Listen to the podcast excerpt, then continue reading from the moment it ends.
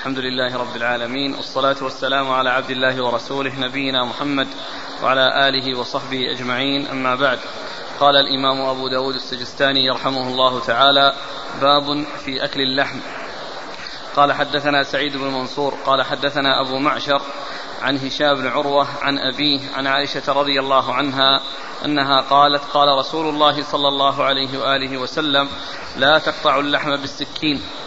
فإنه من صنيع الأعاجم وانهسوه فإنه أهنأ وأمرأ. قال أبو داود وليس هو بالقوي.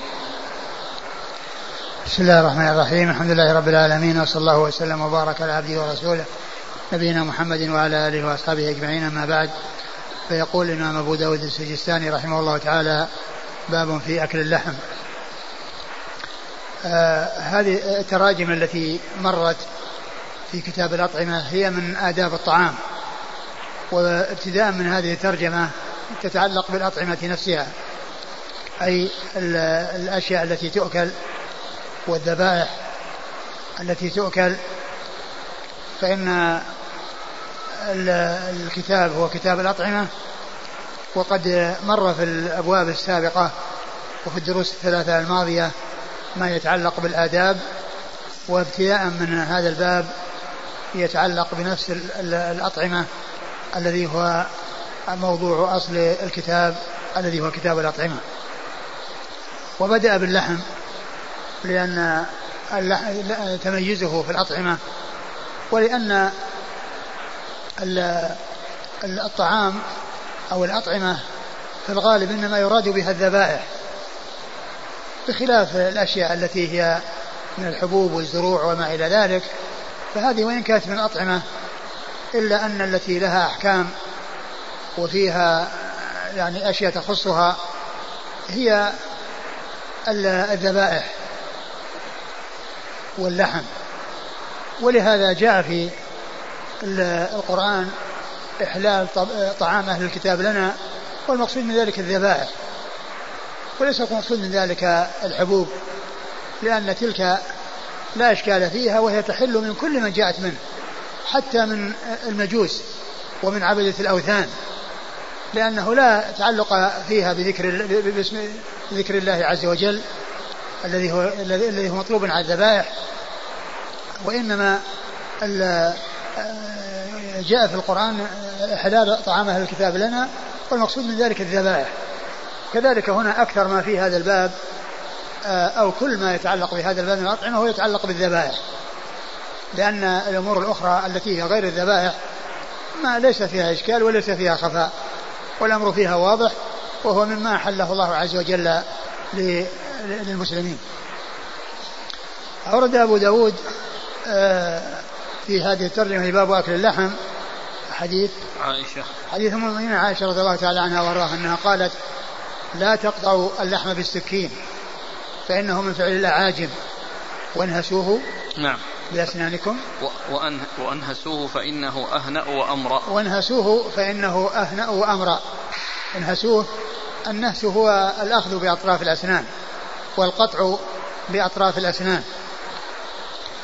والحديث ضعيف لأنه من رواية أبي معشر نجيح المدني وهو ضعيف وقد جاء الحديث في جواز ذلك أنه كان يحتز بالسكين كما ثبت عن النبي عليه الصلاة والسلام أنه كان يحتز اللحم بالسكين يعني يقطعه. ومعلوم أن السكين إذا احتيج إليها لكون الطعام مثلا اللحم يعني ليس بنضيج وإنما فيه كونه نيئا يعني لم يستوي تماما وقطعه باليد فيه صعوبة فإنه يقطع بالسكين. وكذلك إذا كان حارا الأيدي يصعب عليها أن تمسه وأن تقطعه وهو شديد الحرارة فإنه أيضا يقطع بالسكين. فالحاصل أنه أن قطعه بالسكين للحاجة إليه أنه لا بأس بذلك وقد جاءت السنة بذلك عن رسول الله عليه الصلاة والسلام. وأما هذا الحديث الذي فيه النهي عن قطع اللحم بالسكين فإنه حديث ضعيف غير ثابت عن النبي عليه الصلاة والسلام. والأمر كما أشرت أن السكين عندما يحتاج إليها فإنه لا بأس باستعمالها لأن النبي عليه الصلاة والسلام ثبت عنه أنه كان يحتز اللحم بالسكين أي يقطعه. نعم. قال حدثنا سعيد بن منصور. سعيد بن منصور ثقة أخرج له أصحاب كتب الستة. عن أبي معشر. عن أبي معشر وهو نجيح المدني وهو ضعيف أخرج له. أصحاب السنن. أخرج له أصحاب السنن. عن هشام بن عروة. عن هشام بن عروة وهو ثقة أخرج له أصحاب كتب الستة.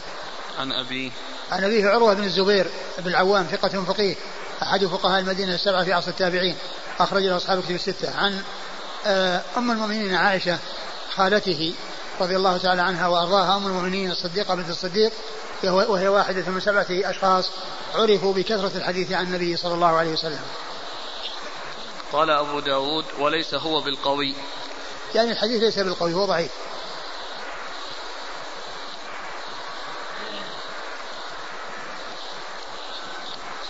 قال حدثنا محمد بن عيسى قال حدثنا ابن علية عن عبد الرحمن بن إسحاق عن عبد الرحمن بن معاوية عن عثمان بن أبي سليمان عن صفوان بن أمية رضي الله عنه أنه قال كنت آكل مع النبي صلى الله عليه وآله وسلم فآخذ اللحم بيدي من العظم فقال أدني العظم من فيك فإنه أهنأ وأمرأ قال أبو داود عثمان لم يسمع من صفوان وهو مرسل ثم أورد أبو داود حديث صفوان بن أمية رضي الله عنه. قال كنت آكل مع النبي صلى الله عليه وآله وسلم فآخذ اللحم بيدي من العظم.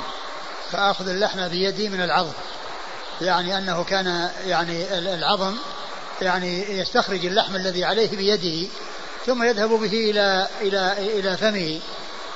فالرسول صلى الله عليه وسلم أرشده إلى أن يعني ينهس يعني أنه يأخذ العظم والذي عليه بقية اللحم أو العظم الذي عليه شيء من اللحم وينهسه نفسا يعني بأسنانه. ومعلوم أن هذا فيما إذا كان آه، اللحم الذي على العظم قليل وأنه سيستنفده ويأكله. وليس معنى ذلك أنه يستعمله ثم يتركه وهو لم يكمله وإنما يأخذ على قدر آه، آه، ما يستفيد منه. لا يعني يأخذ شيئا أكثر من حاجته ثم يلقيه فلا يستفاد منه لأنه قد استعمله بفيه ونهس منه وإنما آه، يخفف آه، اللحم الذي على العظم بحيث الإنسان إذا أراد أن ينهس فإنه يستنفذه ولا يبقى منه شيء. فقال أدني العظم من فيك فإنه أهنأ وأمرأ. أدني العظم من فيك يعني يقربه يعني وينهس اللحم الذي عليه والنهس هو الأخذ بأطراف الأسنان بخلاف النهش فإنه يعني في آه، التمكن يعني في من في الأسنان. وأما النهس فهو يعني آه، أقل لأنه أخذ بأطراف الأسنان. فإنه أهنى يعني هنيئا وأمر أمر يعني أنه آه أنه سائغ وأنه يعني محمود العاقبة. نعم. قال حدثنا محمد بن عيسى. محمد بن عيسى هو الطباع ثقة. أخرج حديثه البخاري تعليقا وأبو داود والترمذي والنسائي والترمذي في الشمائل والنسائي وابن ماجه. عن ابن علية. ابن علية إسماعيل بن إبراهيم بن مقسم المشهور بن علية ثقة أخرجه أصحاب كتب الستة. عن عبد الرحمن بن إسحاق. عن عبد الرحمن بن إسحاق. وهو صدوق أخرج له البخاري في الأدب المفرد ومسلم وأصحاب السنن. البخاري في الأدب المفرد ومسلم وأصحاب السنن. عن عبد الرحمن بن معاوية. عن عبد الرحمن معاوية هو صدوق سيء الحفظ. نعم. أخرج له أبو داود بن ماجه. أبو داود أخرج له أبو داود بن ماجه. عن عثمان بن أبي سليمان. عن عثمان بن أبي سليمان وهو ثقة أخرج البخاري تعليقا ومسلم.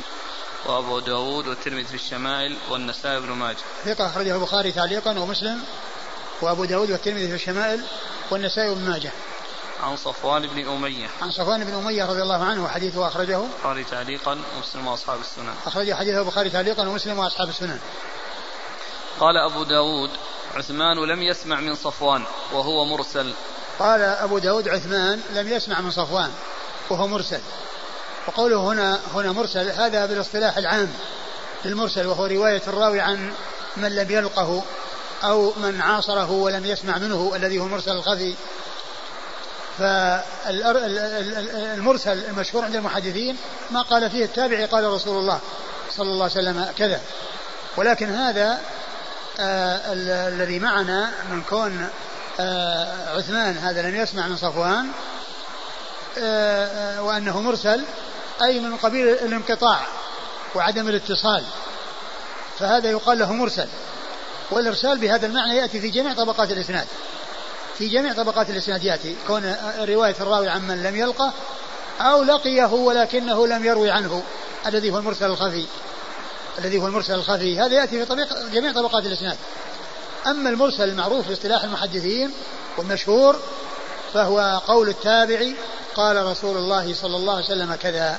فالذي معنا ليس من من قبيل ما هو المرسل المشهور باصطلاح المحدثين وإنما هو آه، المرسل بالمعنى العام الذي فيه الانقطاع ولهذا قالوا يرسل يرسل عن فلان أو أرسل عن فلان وليس المقصود أنه آه، أضاف الحديث للرسول عليه الصلاة والسلام نعم. وما فيه من كون أنه ينهس والرسول صلى الله عليه وسلم أرشد إلى النهس هذا جاء عنه عليه الصلاة والسلام أنه كان يعجبه يعني كونه يعني ينهس يعني من العظم ويأكل من اللحم الذي على العظم وكان يفعل ذلك صلوات الله وسلامه وبركاته عليه.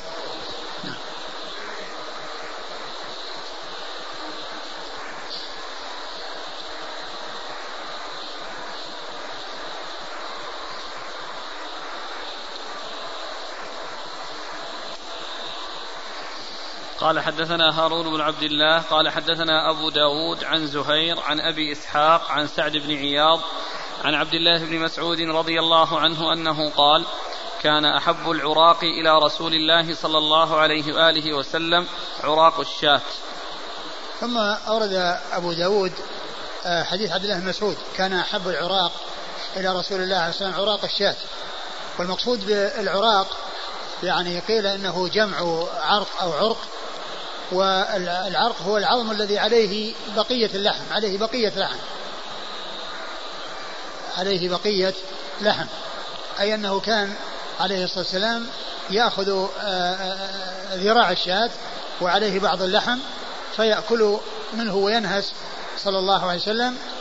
ومعلوم أن أخذه عليه الصلاة والسلام إنما هو للشيء الذي آه، أن أن الذي يأخذه الآكل من العظم هو على ما كان على قدر حاجته. لا أنه يأخذ قطعة كبيرة ثم يأخذ منها ثم يتركها ويلقيها وإنما المقصود من ذلك أنه يأخذ على قدر حاجته. فالحديث الذي مر والذي فيه إرشاد النبي صلى الله عليه وسلم إلى أنه ينهس من العظم الذي من اللحم الذي على العظم يشهد له حديث مسعود هذا الذي معنا والذي فيه أنه صلى الله عليه وسلم كان آه، أحب العراق إليه آه، عراق الشاة أي آه، العظم الذي عليه بقية اللحم. والعرق هو العظم الذي عليه بقية اللحم. وقد جاء في الحديث أثقل الصلاة على المنافقين صلاة العشاء وصلاة الفجر ولا يعلمون ما فيه من أجل لأتوهما ولو حبوا ثم قال عليه الصلاة والسلام والذي نفسي بيده. لو يعلم أحدهم أنه يجد عرقا سمينا أو مرماتين حسنتين لشهد العشاء. يعني لو كان يعلم المنافق أن المسجد فيه لحم يوزع أو يؤكل ولو كان ذلك اللحم يسير لجاء إلى العشاء من أجل أن يحصل اللحم لأنه يريد الدنيا ولا يريد الآخرة. لأنهم يريدون الدنيا ولا يريدون الآخرة.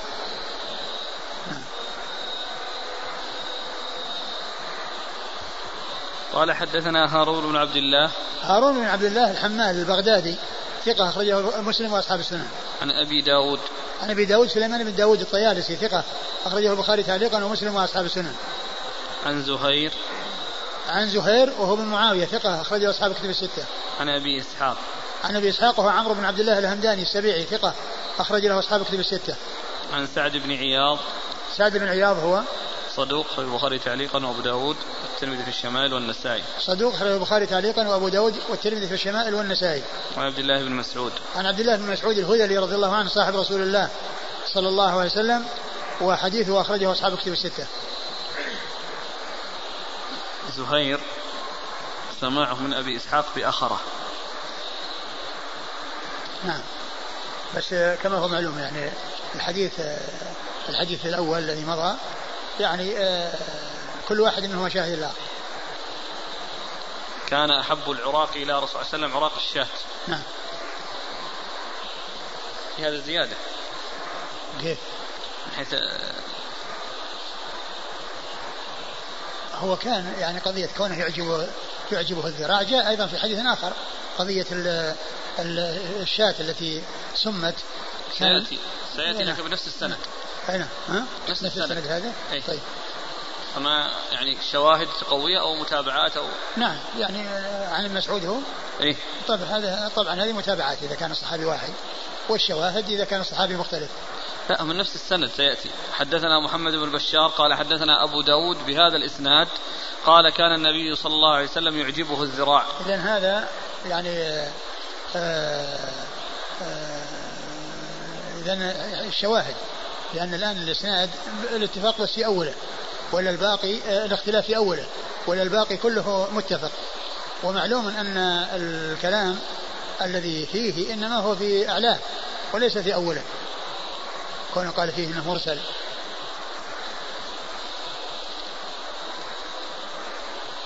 قال حدثنا محمد بن بشار قال حدثنا أبو داود بهذا الإسناد قال كان النبي صلى الله عليه وسلم يعجبه الذراع قال وسم في الذراع وكان يرى أن اليهود هم سموه ثم ورد أبو داود الحديث بطريقة أخرى وفيه يعني ذكر الذراع والذراع يعني هو الذي فوق الأكارع وهو الذي ال ال الذي عليه اللحم ولحمه كثير بخلاف الكراع الذي هو الساق الذي هو ليس عليه شيء من اللحم. كان صلى الله عليه وسلم يعجبه الذراع قال وسم في الذراع. يعني السم وضعوه له في الذراع. لأنها كانت تعجبه فوضعوه في الشيء الذي يعجبه. وكان يرى أن اليهود هم سموه. نعم. اليهود هم الذين سموه. نعم. قال حدثنا محمد بن بشار. محمد بن بشار ملقب بن دار. ثقة أخرج له أصحاب الكتب الستة وهو شيخ لأصحاب الكتب الستة. عن أبي داود بهذا الإسناد. نعم. يقول السائل هل هذا الحب شرعي يسن الاقتداء به؟ كحديث كان أحب اللباس إليه القميص وأحب الشيء إليه الذراع والله لا شك ما كان أحب إلى الرسول صلى الله عليه وسلم ينبغي أن يكون محبوبا للإنسان كما جاء كما سيأتي عن أنس أنه قال فما أحببت الدبة إلا يومئذ. لما رأى النبي صلى الله عليه وسلم يحب الدبة ويحرص عليها أحبها أنس. فكان يحبها ويحرص عليها. ويساب على هذا الفعل. لا شك لكل امرئ ما نوى.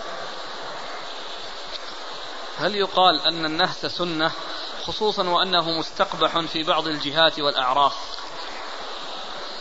ما هناك يعني آه، خير وأفضل من نبينا محمد عليه الصلاة والسلام الذي كان هذا فعله وهذا إرشاده. فقد فعل بنفسه وأرشد غيره إلى ذلك. ومعلوم أن أن الخير كل الخير في السير على منواله ومعلوم أن أخذ العظم الذي عليه شيء قليل هذا سيختص به الإنسان. يعني يكون فيه شيء لو أن الإنسان أخذ شيء كثير وقطع منه ثم رجعه. لأن هذا قد ما تقبله النفوس.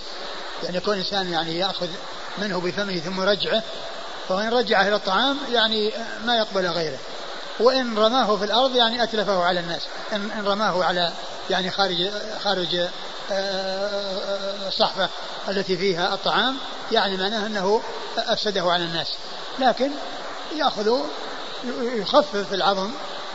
أقول يخفف العظم اللحم الذي على العظم بحيث يكون يستوعبه الإنسان.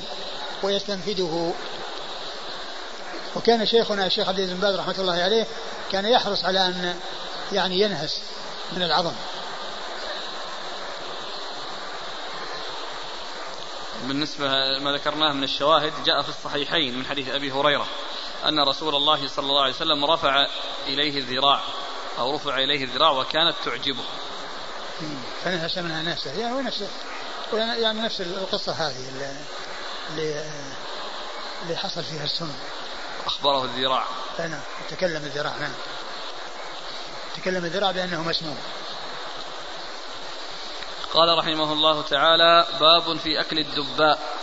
قال حدثنا القعنبي عن مالك عن إسحاق بن عبد الله بن أبي طلحة أنه سمع أنس بن مالك رضي الله عنه يقول إن خياطا دعا رسول الله صلى الله عليه وعلى آله وسلم لطعام صنعة. قال أنس فذهبت مع رسول الله صلى الله عليه وعلى آله وسلم إذا إلى ذلك الطعام. فقرب إلى رسول الله صلى الله عليه وسلم أو فقرب إلى رسول الله صلى الله عليه وسلم خبزا مع شعير ومرقا فيه دباء وقديد. قال أنس فرأيت رسول الله صلى الله عليه وآله وسلم يتتبع الدباء من حوالي الصحفة فلم أزل أحب الدباء بعد بعد يومئذ بعد يومئذ. ثم أورد أبو داود باب في الدباء والدبة هو القرع. والدبة هو القرع. وقد مر بنا قريبا آه الأنبذة الأوعية التي كان ينتبذ بها وأن الرسول نهى عن الدبة وعرفنا فيما مضى أنهم كانوا يمخرون ويستخرجون اللب الذي في وسطه ثم ييبسون هذا الغلاف فيكون وعاء يضعون ينبذون فيه الأنبذة. فالدب هو القرع. والنبي صلى الله عليه وسلم كان يحبه. وقد روى أنس بن مالك رضي الله عنه ان أن النبي صلى الله عليه وسلم دعاه خياط لطعام صنعه له فذهبت معه. وذهاب أنس مع النبي صلى الله عليه وسلم اما لكونه كان خادمه أو لكونه آآ آآ تابعا تابعا للنبي صلى الله عليه وسلم وصاحب الطعام يعجبه.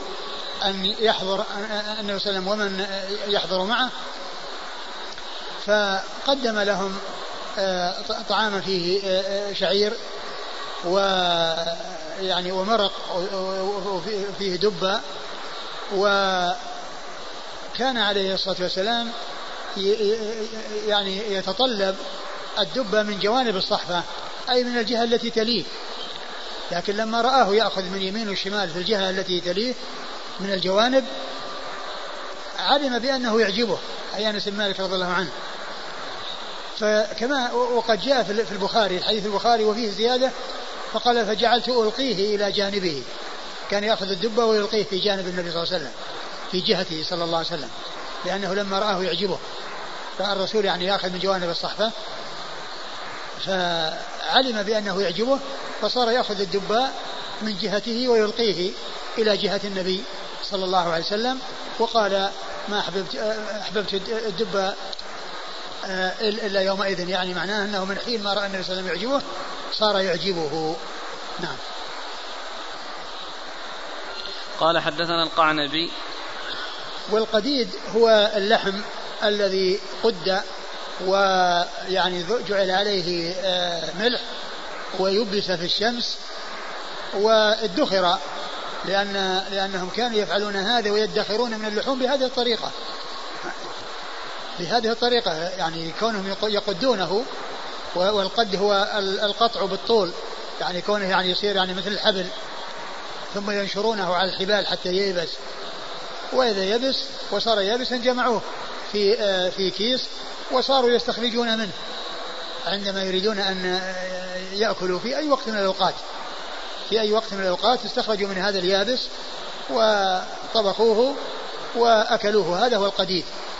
لحم آه، يعني آه، ذر عليه الملح وقد ويبس في الشمس حتى إذا يبس ادخروه وصاروا يأكلونه في أوقات مختلفة لأنهم لو تركوا اللحم على هيئته ينتن في فترة وجيزة لكن بهذه الطريقة كون يصير معه ملح وييبس يبقى ولا يصيبه يحصل له يعني شيء من التعفن نعم قال حدثنا القعنبي القعنبي عبد الله بن مسلمة القعنبي ثقة أخرج حديث أصحاب في الستة إلا من ماجه. عن مالك. عن مالك بن أنس إمام دار الهجرة محدث فقيه أخرج له أصحاب كتب الستة. عن إسحاق بن عبد الله بن أبي طلحة. إسحاق بن عبد الله بن أبي طلحة هو آآ آآ ابن أخي أنس بن مالك لأمه لأن عبد الله بن أبي طلحة أخو أنس بن مالك لأمه فهو عم لإسحاق عم لأم لأن أبا طلحة تزوج أم سليم وأتت له بأولاد ومنهم عبد الله ومن أولاد عبد الله إسحاق. فإذا هو عمه لأمه. فهو يروي عن عمه لأمه أنس بن مالك رضي الله عنه وأنس وهو ثقة أخرج له. أصحاب الكتب. أصحاب الكتب الستة عن أنس بن مالك رضي الله عنه الصحابي الجليل وهو أحد السبعة المعروفين بكثرة الحديث عن النبي صلى الله عليه وسلم وهذا الإسناد من الرباعيات عند أبي داود التي هي من أعلى الأسانيد عنده.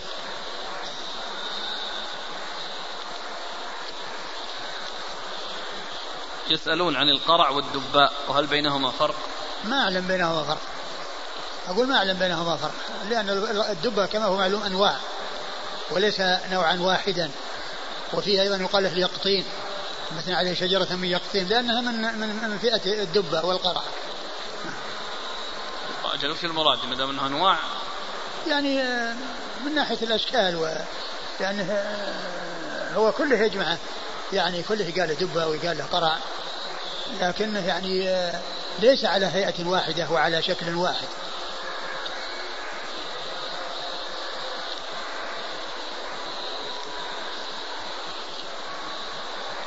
هنا أنس يقول إن خياطا دعا الرسول صلى الله عليه وسلم فذهب أنس مع النبي صلى الله عليه وسلم فالسائل يقول ما حكم الذهاب مع المدعو إلى الطعام؟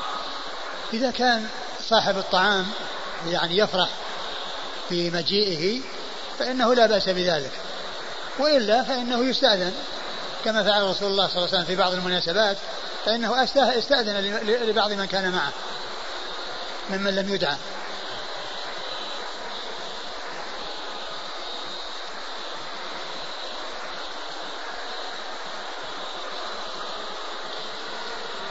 هل فعل النبي صلى الله عليه وسلم هذا دليل على الأكل من جوانب الصحفة إذا أعجبك شيء منه كما هو معلوم يعني إحنا قلنا إنه من الجوانب التي التي تليه. الجوانب التي تليه ما هي بالجوانب التي لأنهم العدد قليل. وليس هناك أحد يعني مشارك. إلا أنس والرسول وانس ولا ندري هل صاحب الطعام أيضا معهم أو إنه ليس معهم. هل أكل معهم؟ لا ندري. لكن الجوانب التي تليه الجوانب التي في جهته. فإذا كان المدعوين قليل وأخذ من الجوانب التي تليه ما في بأس. وإما كانوا كثيرين ومتراصين فكل يأخذ من جهته ولا يتعدى إلى جهة غيره.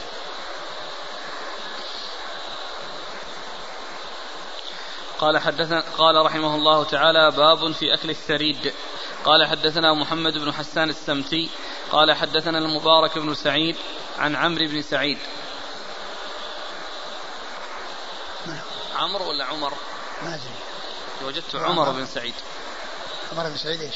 بن مسروق الثوري أخو سفيان. أخوه؟ هذاك آه، الأول من هو؟ المبارك بن سعيد. هذا هو هذا أخوه. عن؟ هذا أخو سعيد أخو وهذا الثاني. والثاني إيش؟ مكتوب عندنا عمرو بن سعيد. عمرو. اي هو عمر. وهو اللي وجدته في التقريب عم عمر بن سعيد. نسخة الإخوان اللي معهم عمر. يعني عمرو بن سعيد. أخوان إيه؟ لا في عمرو.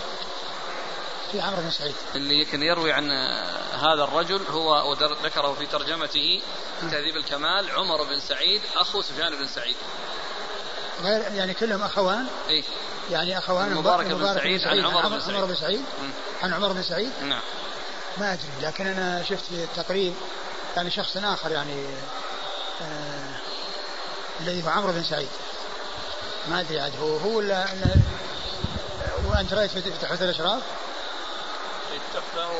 وجدت في تحفة الأشراف؟ اي عمر بن سعيد؟ نعم خلاص إذا كان عمر في تحفة الأشراف وفي تهذيب الكمال طيب اذا عمر بن سعيد ما دام في تحفة الأشراف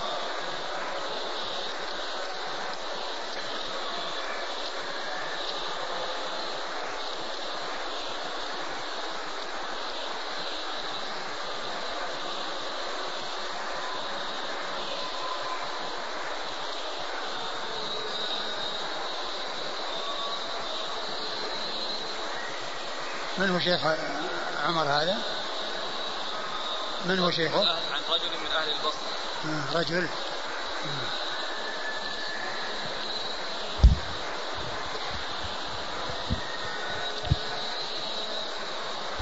عن عمر بن سعيد عن رجل من أهل البصرة عن عكرمة عن ابن عباس رضي الله عنهما أنه قال كان أحب الطعام إلى رسول الله صلى الله عليه وآله وسلم الثريد من الخبز والثريد من الحيس قال أبو داود وهو ضعيف. ثم ورد أبو داود هذا الحديث عن عن عن ابن عباس. عن عبد الله بن عباس رضي الله تعالى عنهما قال كان أحب الطعام إلى رسول الله صلى الله عليه وسلم الثريد من الخبز والثريد من الحيس. والثريد هو ال- ال- الذي يكون فيه اللحم مع الخبز. اللحم مع الخبز هذا يقال له ثريد. والخبز يعني يفت. يعني حتى يعني يكون يعني آه، قطعا صغيرة ثم يطبخ ويكون معه اللحم فهذا هو الثريد الذي هو من خير الطعام أو من أحب من, من خير الأطعمة. والحديث الذي أورده أبو داود هنا ضعيف ولكنه قد جاء ما يدل على تفضيل الثريد على غيره كما جاء عن في حق عائشة فضل عائشة على النساء كفضل الثريد على سائر الطعام. فضل عائشة على النساء كفضل الثريد على سائر الطعام هذا يدل على تفضيله.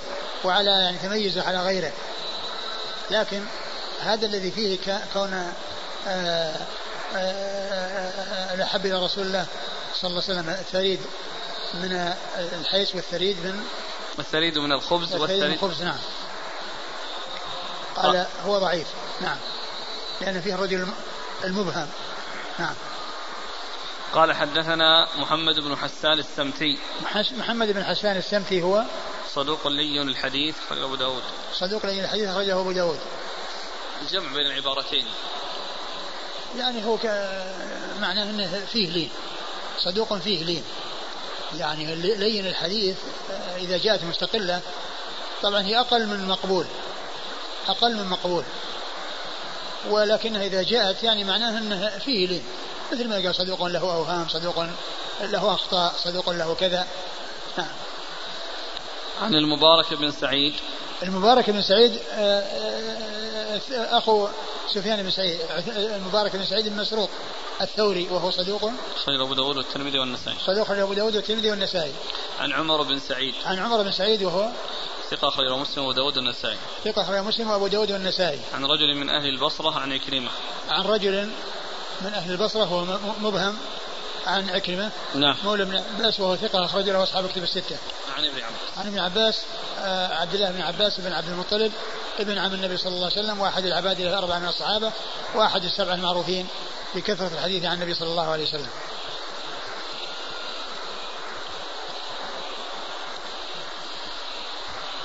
قال رحمه الله تعالى باب في كراهية التقذر للطعام.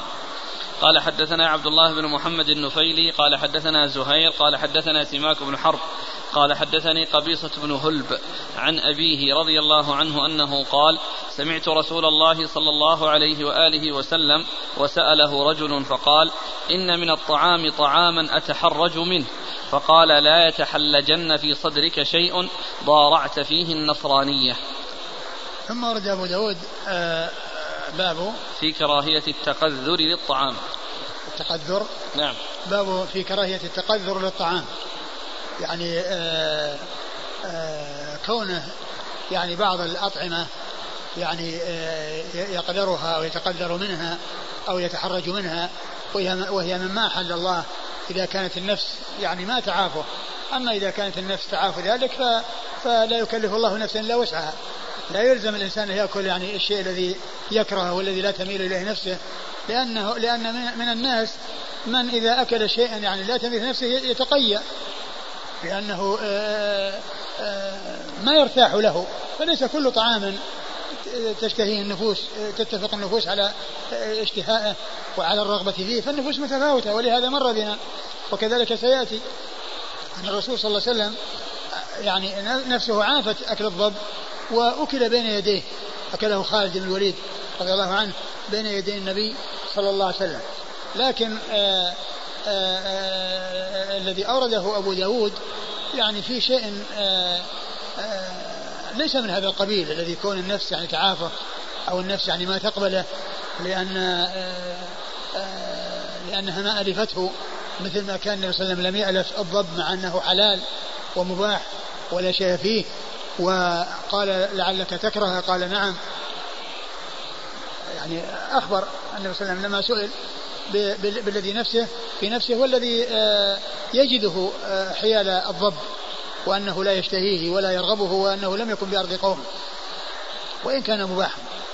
وأرد أبو داود حديث هلب ابن هلب إيش؟ قيل اسمه يزيد وهلب لقب.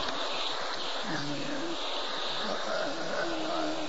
الصحابي هلب إيش قال؟ قال سمعت رسول الله, رسول الله صلى الله عليه وسلم وسأله رجل فقال إن من الطعام طعاما أتحرج منه. فقال لا يتحلجن في صدرك شيء. إن من الطعام طعاما أتحرج منه. يعني هو من المباح والحلال لكن يعني يتحرج منه. فقال لا يتحلجن في نفسك شيء يعني لا يكون في نفسك يعني ضيق أو حرج منه. لأنك إن فعلت ذلك ضارعت النصرانية. به النصرانية. ضارت به النصرانية. يعني أن يعني معناها إذا حصل شيء من هذا فتكون ضارت النصرانية يعني ماثلتهم في آه، في تشددهم وفي آه، تعنتهم ويعني آه، كما قال الله عز وجل رهبانية ابتدعوها. نعم. قال حدثنا عبد الله بن محمد النفيلي. عبد الله بن محمد النفيلي ثقة أخرجه البخاري وأصحاب السنن. عن زهير عن سماك بن حرب. سماك بن حرب صدوق أخرجه البخاري تعليقا ومسلم وأصحاب السنن. عن قبيصة بن هلب. عن قبيصة بن هلب وهو مقبول. أخرجه أبو داود والترمذي وابن ماجه. أخرجه أبو داود والترمذي وابن ماجه. عن أبيه. عن أبيه رضي الله عنه وهو صحابي. أخرجه أبو داود أخرجه أبو داود. والترمذي وابن ماجه. أبو داود والترمذي وابن ماجه. قال رحمه الله تعالى باب النهي عن أكل الجلالة وألبانها. قال حدثنا عثمان بن أبي شيبة قال حدثنا عبده عن محمد بن إسحاق عن ابن أبي نجيح عن مجاهد عن ابن عمر رضي الله عنهما أنه قال نهى رسول الله صلى الله عليه وآله وسلم عن أكل الجلالة وألبانها. ثم رد أبو داود باب النهي عن أكل الجلالة وألبانها. الجلالة هي التي تأكل العذرة. الدابة التي هي مباحة الأكل مباحة اللحم وهي تأكل العذرة وهي النجاسات. فالرسول صلى الله عليه وسلم نهى عن أكلها وعن ألبانها ولكنها كما جاء تحبس أي وتعلف علفا طيبا. وإذا طاب لحمها فإنها تؤكل. وإذا طاب لحمها لحمها فإنها تؤكل. نعم. حديث إيش؟ نهى ابن عمر. حديث ابن عمر نهى رسول الله عن أكل الجلالة وعن ألبانها. والبان نعم. وألبانها. لأن لأنها يعني آه، استعملت النجاسة ويعني يكون فيها يعني هذا هذه يعني هذا القدر. وهذا فيما إذا كانت آه، أكثر طعامها ذلك الشيء. وأما إذا كان طعامها يعني طيبا ولكنه حصل أن أكلت يعني شيئا قذرا وهو شيء قليل يعني مغمور فإن ذلك لا يؤثر لأنه ما يقال لها جلالة بمعنى أن طعامها الجلة التي هو العذرة قال حدثنا عثمان بن أبي شيبة عثمان بن أبي شيبة ثقة أخرج حديثه البخاري أصحاب الكتب الستة إلا الترمذي وإلا النسائي فقد أخرج له في عمل يوم الليلة. عن عبده عن عبده بن سليمان ثقة أخرج له أصحاب الكتب الستة. عن محمد محمد بن إسحاق المدني صدوق أخرجه البخاري تعليقا ومسلم وأصحاب السنة. عن ابن أبي نجيح عن ابن أبي نجيح وهو عبد الله نعم بن يسار بن يسار ثقة أخرج له أصحاب كتب الستة. عن مجاهد عن مجاهد بن جبر المكي ثقة أخرج له أصحاب كتب الستة.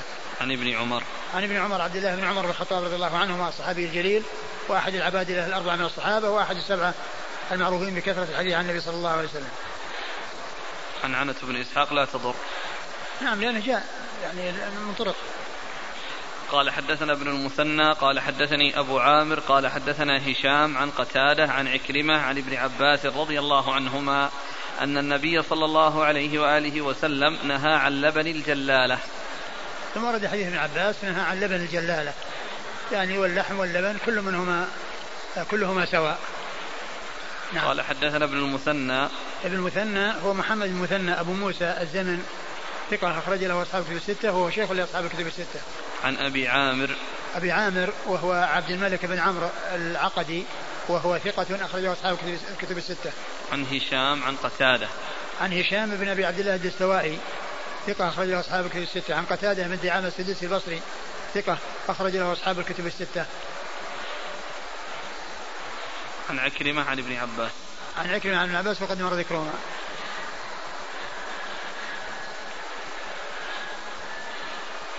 قال حدثنا أحمد بن أبي سريج قال أخبرني عبد الله بن جهم قال حدثنا عمرو بن أبي قيس عن أيوب السختياني عن نافع عن ابن عمر رضي الله عنهما أنه قال نهى رسول الله صلى الله عليه وعلى آله وسلم عن الجلالة في الإبل أن يركب عليها أو يشرب من ألبانها. ثم ورد أبو داود حديث ابن عمر نهى رسول الله عن الجلالة في الإبل أن يركب عليها فهذا فيه الركوب وفيه أيضا آه، آه، شرب اللبن واللحم. قد سبق أن مر يعني ما يتعلق بالركوب. نعم. وجهه الركوب. لأن العرق لأن العرق يتحلل العرق من جسمها فيصيب الإنسان. نجس؟ لأنها المادة المأكولة نجسة. لكن تتحول استحالة إلى عرق. هو هذا لأنه يعني آآ آه، آآ آه، هو النهي. من العلماء من قال أنه ليس للتحريم. بل هو للكراهة. وذلك يعني لكونها يعني أكلت يعني هذه هذه المادة. فالمقصود الركوب هو من أجل العرق. قد سبق مر بنا هذا. قال حدثنا أحمد بن أبي سريج. أحمد بن أبي سريج هو ثقة أخرج البخاري وأبو داود والنسائي. ثقة أخرج البخاري وأبو داود والنسائي. عن عبد الله بن جهم. عبد الله بن جهم هو صدوق أخرج أبو داود. صدوق أخرج له أبو داود. عن عمرو بن أبي قيس. عن عمرو بن أبي قيس وهو صدوق له أوهام أخرج البخاري تعليقا وأصحاب السنن. صدوق له أوهام أخرج حديث البخاري تعليقا وأصحاب السنن. عن أيوب السختياني. أيوب بن أبي تميم السختياني ثقة أخرج له أصحاب الكتب الستة. عن نافع عن ابن عمر. عن نافع مولى بن عمر وهو ثقة أخرج له أصحاب الكتب الستة. عن ابن عمر وقد مر ذكره. يقول الاخ هل تعتبر البهائم التي تأكل الأوراق وحول الزبائل تعتبر جلالة؟ لا الأوراق ما هي ما هي نجسة. أكل الأوراق ما يؤثر.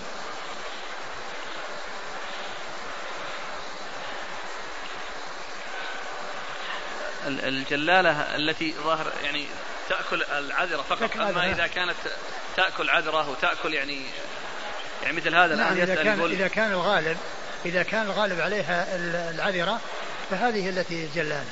وأما إذا كانت أنها تأكل يعني علف وتأكل أشياء ومما تأكله أيضا الجلة التي هي العذرة. فهذا لا يؤثر. يعني مجرد أن يكونها يعني أكلت يعني شيئا قليلا. نعم. هذا يسأل عن الدجاج فإنه أحيانا يأكل من عذرته. آه، عذرة الدجاج يعني كما هو معلوم يعني آه، طاهرة ليست نجسة كل ما يؤكل لحمه روثه وبوله طاهر. كل مأكول اللحم روثه ولحمه وبوله طاهر. هذا ما قال نجس. وإنما النجاسة يعني في آه، عذرة الإنسان وعذرة الدواب التي لا يؤكل لحمها هذه اللي تكون نجسة. يقول وكم يوما ننتظر حتى نأكلها؟ أظن جاء قيل ثلاثة أيام. تترك ثلاثة أيام. وقيل أنها تترك مدة حتى يطمئن إلى طيب لحمها.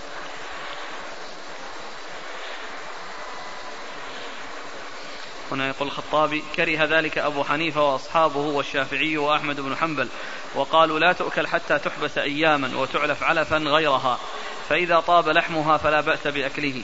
وقد روي في حديث أن البقرة تعلق أربعين يوما ثم يؤكل لحمها وتعلف.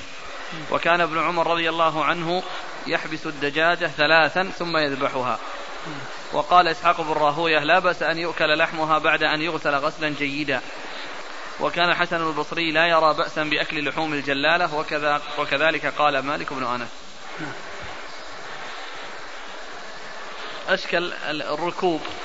وهذا الأخ يقول الحمر الأهلية لا تؤكل ومع ذلك تركب. نعم. يعني الحمر الأهلية تركب ولهذا يعني هو من أجل هو كراهة يعني كما هو معلوم. يعني المقصود الركوب إنه من أجل الكراهة ما من أجل إنه محرم.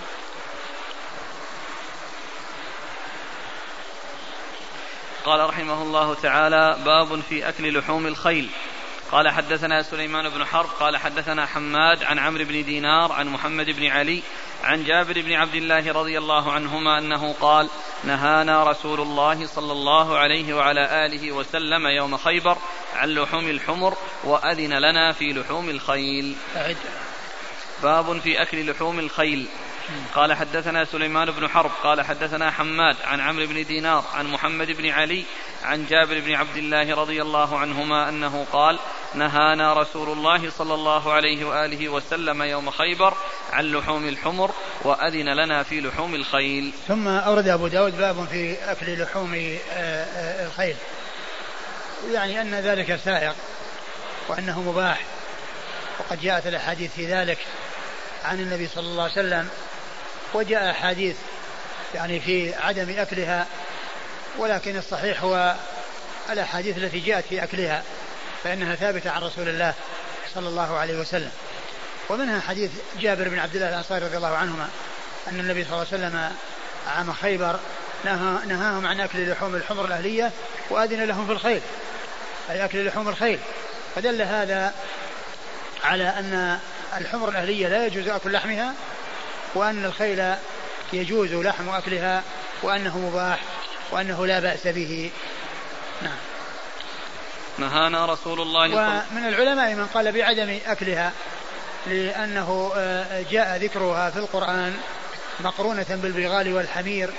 قال والخيل والبغال والحمير لتركبوها وزينة ويخلق ما لا تعلمون. فيعني جمع بينها وبين البغال والحمير وهي محرمة الأكل أي البغال والحمير.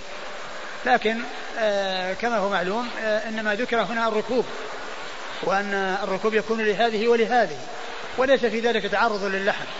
وأما اللحم جاء في أحاديث أخرى يعني ما يدل على حل الخيل وتحريم آه لحوم الحمر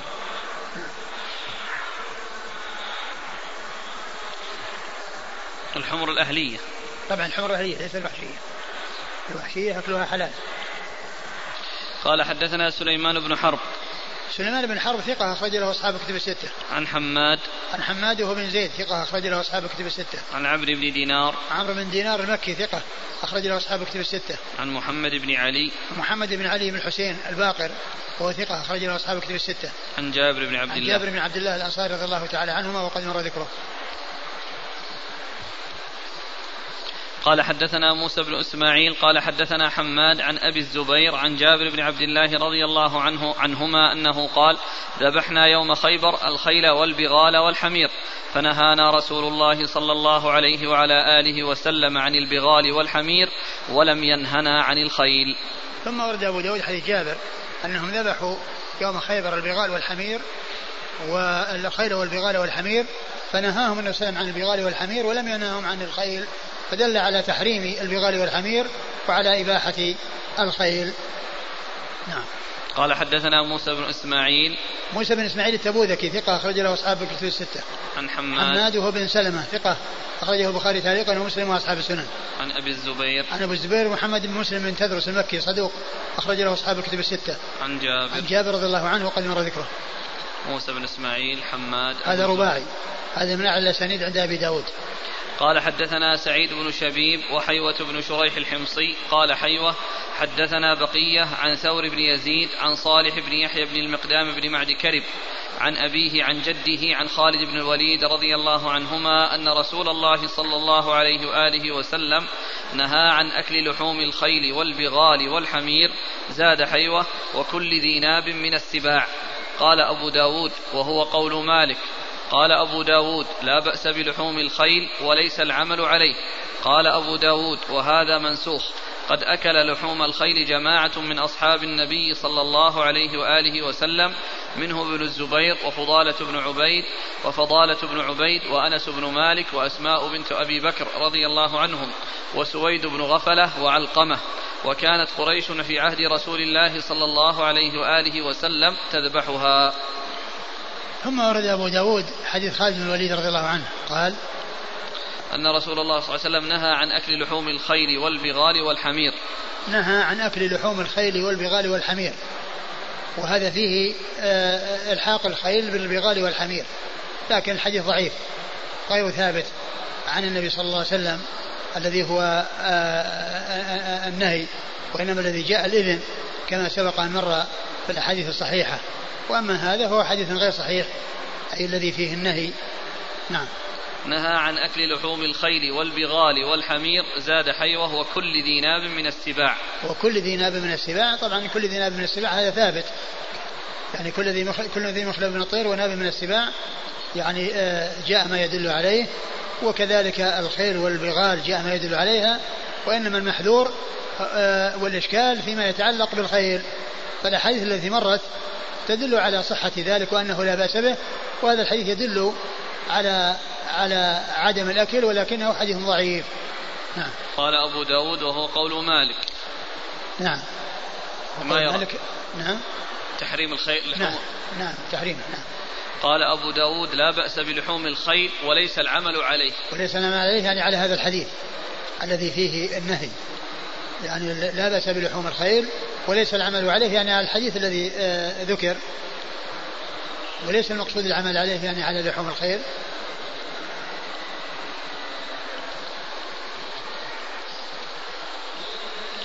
قال أبو داود وهذا منسوخ. قد أكل لحوم الخيل جماعة من أصحاب النبي صلى الله عليه وسلم. وهذا منسوخ يعني لو كان ثابتا لكنه مو ثابت. قد أكلها جماعة من أصحاب النبي صلى الله عليه وسلم. والحديث نفسه قال نحرنا ذبحنا يعني خيلا فأكلناه. نعم. جاء عن عن نعم. نعم. عن عدد. أربعة. أربعة من الصحابة واثنان من التابعين. اثنين من التابعين.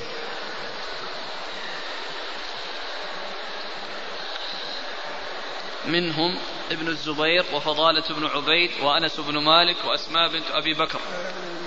وسويد بن غفلة. قال حدثنا سعيد بن شبيب. سعيد بن شبيب هو؟ صدوق أبو داود النسائي. صدوق أبو داود النسائي. وحيوة بن شريح الحمصي. حيوة بن شريح الحمصي ثقة خرجه البخاري. وأبو داود والترمذي وأبو داود والترمذي والنسائي. الترمذي وابن ماجه. الترمذي وابن ماجه. قال حيوة عن بقية. بقية ابن الوليد. وهو صدوق أخرج حديث البخاري تعليقا ومسلم وأصحاب السنن. وهو يدلس. نعم. عن ثور بن يزيد. ثور بن يزيد ثقة أخرج له. البخاري وأصحاب السنن. البخاري وأصحاب السنن. عن صالح بن يحيى بن المقدام. صالح بن يحيى بن المقدام وهو لين وهو لين اخرج له أبو داود. عن أبي عن أبي وهو مقبول. صالح اخرج له أبو داود والنسائي بن ماجه. صالح اخرج أبو داود والنسائي بن ماجه. عن أبي نعم. وهو مستور اخرج أبو داود والنسائي بن ماجه أي مجهول الحال. أخرج له أبو داود والنسائي بن ماجه. أبو داود والنسائي بن ماجه. عن جده. عن جده المقدام بن معدي كرب رضي الله تعالى عنه وصحابي أخرج له البخاري وأصحاب السنن البخاري وأصحاب السنن عن خالد بن الوليد رضي الله عنه وهو صحابي أخرج له أصحاب الكتب. إلا الترمذي. أصحاب الكتب الستة إلا الترمذي.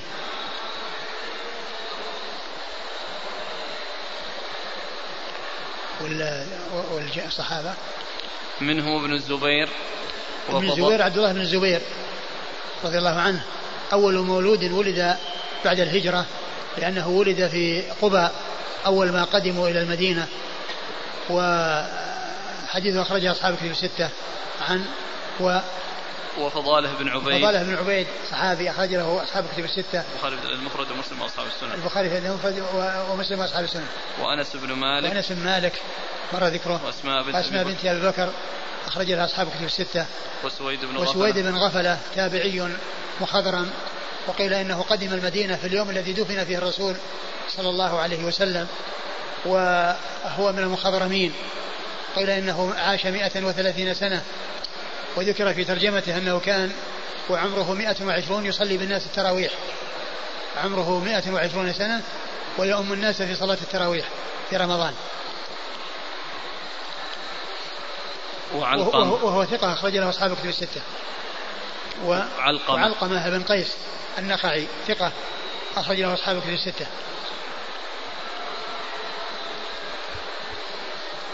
وكانت قريش في عهد رسول الله صلى الله عليه وسلم تذبحها. وكانت قريش في عهد رسول الله تذبحها. يعني أن هذا كان موجود في الجاهلية وأقره الإسلام. قال رحمه الله تعالى باب في أكل الأرنب. قال حدثنا موسى بن إسماعيل. قال حدثنا حماد عن هشام بن زيد عن أنس بن مالك رضي الله عنه أنه قال كنت غلاما حزورا فصدت أرنبا. فشويتها فبعث معي أبو طلحة رضي الله عنه بعجوزها إلى النبي صلى الله عليه وسلم فأتيته بها فقبلها. ثم ورد أبو داود باب في أكل الأرنب والأرنب آه، هي من الصيد. وأورد آه، أبو داود حيث أنس أنه كان غلاما حزورا أي أنه كان يعني ماهرا ولهذا صاد هذه الغزال وأتى بها. إلى أبي طلحة فأرسل عجزها إلى آه، آه، أبو طلحة إلى رسول الله صلى الله عليه وسلم فقبلها. يعني قبل, قبل يعني عجزها يعني هدية. والعجز هو العجز هو المؤخر الذي فيه الوركان والرجلان. نعم. قال كنت غلاما حزورا فصفت أرنبا فشويتها. شو يعني شويتها يعني يعني أنضجت يعني عن طريق الشيء. نعم. فشويتها فبعث معي أبو طلحة رضي الله عنه بعجوزها إلى النبي صلى الله عليه وسلم. أبو طلحة هو زوج أمه. زوج أمه أم سليم.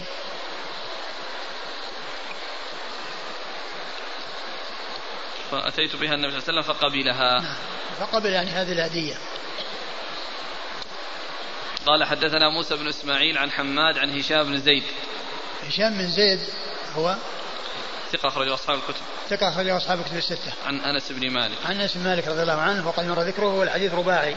هذا الإسناد رباعي من أعلى الأسانيد من أعلى الأسانيد عند أبي داود. قال حدثنا يحيى بن خلف قال حدثنا روح بن عبادة قال حدثنا محمد بن خالد قال سمعت أبي خالد بن الحويرث يقول إن عبد الله بن, عم بن عمرو رضي الله عنهما كان بالصفاح قال محمد مكان بمكة وإن رجلا جاء بأرنب قد صادها. فقال يا عبد الله بن عمرو ما تقول؟ قال قد جيء بها إلى رسول الله صلى الله عليه وآله وسلم وأنا جالس فلم يأكلها ولم ينه عن أكلها وزعم أنها تحيض. ثم أورد أبو داود آه، حديث عبد الله بن عمرو بن العاص. أورد أبو داود رحمه الله حديث عبد الله بن عمرو أنه جاءه رجل وقد اصطاد أرنبا فقال له ما تقول قال إن النبي صلى الله عليه وسلم آه، أتي بأرنب فلم يأمر فلم يأكلها ولم ينهى عن أكلها. فلم يأكلها ولم ولم ينهى عن أكلها وزعم أنها تحيض. وهذا فيه آه، أن الرسول صلى الله عليه وسلم ما أمر بأكلها ولا أكلها بل نهى عن أكلها ما لم يأكل ولم ينهى عن الأكل لم يأكلها ولم ينهى عن الأكل. والحديث الذي مر آه، حديث السابق آه، قبل هذا فيه أنه قبلها أي آه، الهدية التي أهداها له, أهداها له أبو طلحة. و والحديث الذي فيه أنه هذا الثاني الذي فيه أنه لم يأكلها ولم ينهى حديث ضعيف غير ثابت عن النبي عليه الصلاة والسلام. والحديث الثابت هو الأول الذي أنه أنه قبلها صلى الله عليه وسلم. نعم. قال حدثنا يحيى بن خلف. يحيى بن خلف هو صدوق خرجه مسلم وأبو داود والترمذي وابن ماجه. صدوق خرجه مسلم وأبو داود والترمذي وابن ماجه. عن روح بن عبادة. روح بن عبادة ثقة أخرج له أصحاب كتب الستة. عن محمد بن خالد. عن محمد بن خالد وهو مستور أخرجه أبو داود. مستور يعني مجهول الحال. أخرج له أبو داود. عن أبيه خالد بن الحويرث وهو مقبول وهو مقبول أخرج له أبو داود. عبد الله بن عمرو. عن عبد الله بن عمرو بن العاص رضي الله عنهما الصحابي الجليل أحد العبادلة الأربعة من الصحابة وحديثه أخرجه أصحاب كتب الستة ففيه آه هذان الشخصان وهما محمد بن خالد وأبوه محمد بن خالد مجهول الحال وأبوه مقبول فهو غير ثابت عن النبي عليه الصلاة والسلام. باب في أكل الضب. والله تعالى أعلم وصلى الله وسلم وبارك على عبده ورسوله نبينا محمد وعلى آله وأصحابه أجمعين.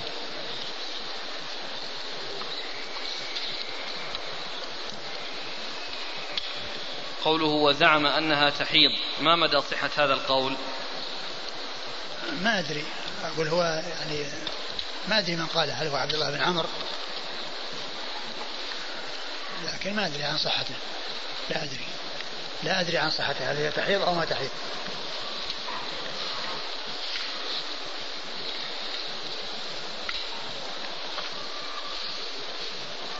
هل هذا حديث خير اللحم ما جاور العظم؟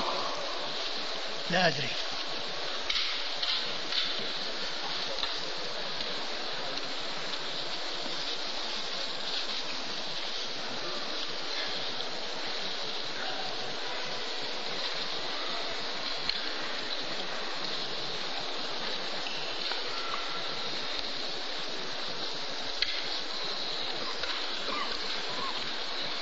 هل ورد في فضل ليلة النصف من شعبان فضل خاص؟ لا ما ورد. ما ما ثبت فيها شيء. لم يثبت في فضلها شيء يخصها.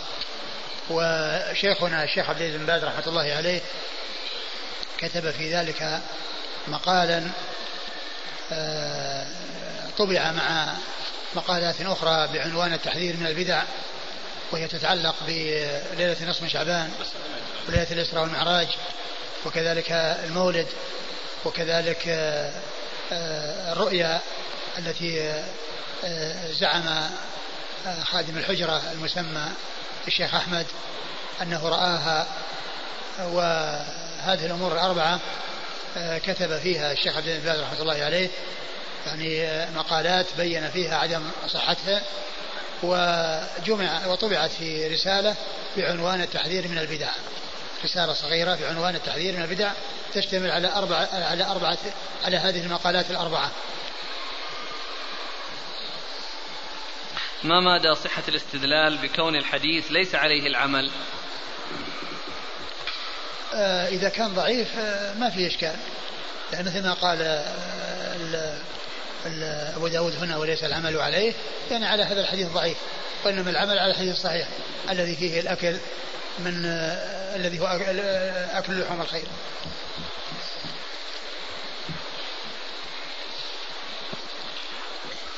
شرح بعض العلماء عند قوله يتتبع الدباء من حوالي الصحفة فقال إن هذا الطعام كان خاصا له وله أن يأكل من أي جهة شاء.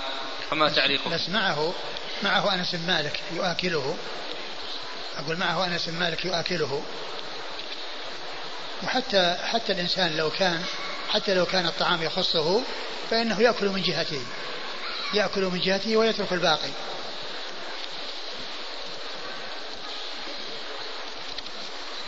في الترجمة كراهية تقذر الطعام. هل هذه الكراهية للتحريم؟